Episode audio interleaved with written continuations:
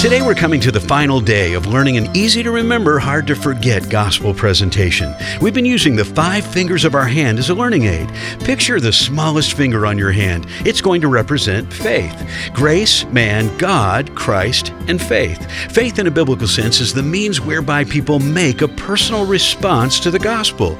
And saving faith isn't just head knowledge about Jesus. You see, many know about Jesus, but they've never experienced saving faith.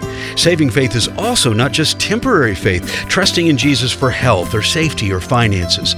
Saving faith is trusting in Jesus Christ alone for eternal life. In the book of Acts, the Apostle Paul was asked, What must I do to be saved? His answer was this Believe, have faith in the Lord Jesus Christ, and you will be saved. You can watch a video on our website that will help you share your faith. ShareLife.today.